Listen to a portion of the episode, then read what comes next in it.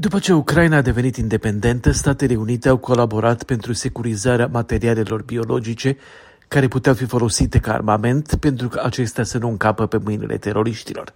Acel program de colaborare de-a lungul întregii foste Uniuni Sovietice a devenit acum central în campania de dezinformare a Moscovei, la care s-a alăturat și China, care acuză Statele Unite că ar finanța în Ucraina laboratoare biologice în scopuri militare.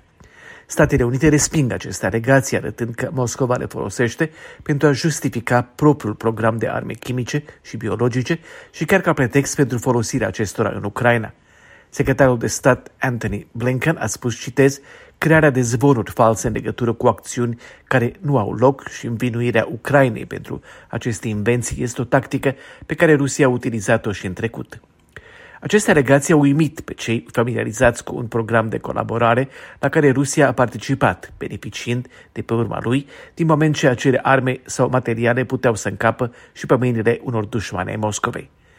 Cel care a condus programul Statele Unite, Robert Pope, a spus că acuzațiile sunt revoltătoare pentru că programul a fost creat cu 30 de ani în urmă pentru eliminarea armelor de distrugere în masă, ceea ce Moscova știe foarte bine. Circa 12 miliarde de dolari au fost investiți din 1991 încoace pentru securizarea materialelor folosite pentru producerea unor astfel de arme în republici succesoare ale fostei Uniuni Sovietice.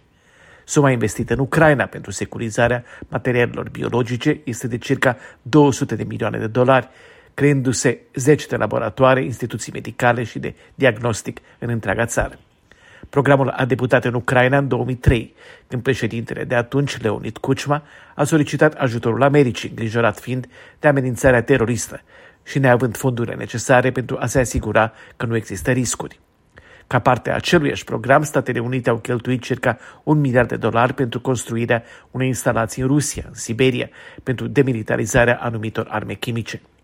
După 2009, însă, când Putin a început să-și întărească puterea și inclinațiile naționaliste și pe fondul fondurilor obținute din vânzarea petrolului, rușii au pus capăt colaborării. Dar chiar dacă așa au stat lucrurile, vestea că ei folosesc programul în campanie de dezinformare cu privire la războiul din Ucraina a surprins, chiar dacă face parte din maniera în care Moscova manipulează informații. De la Washington pentru Europa Liberă, Valeriu Sena.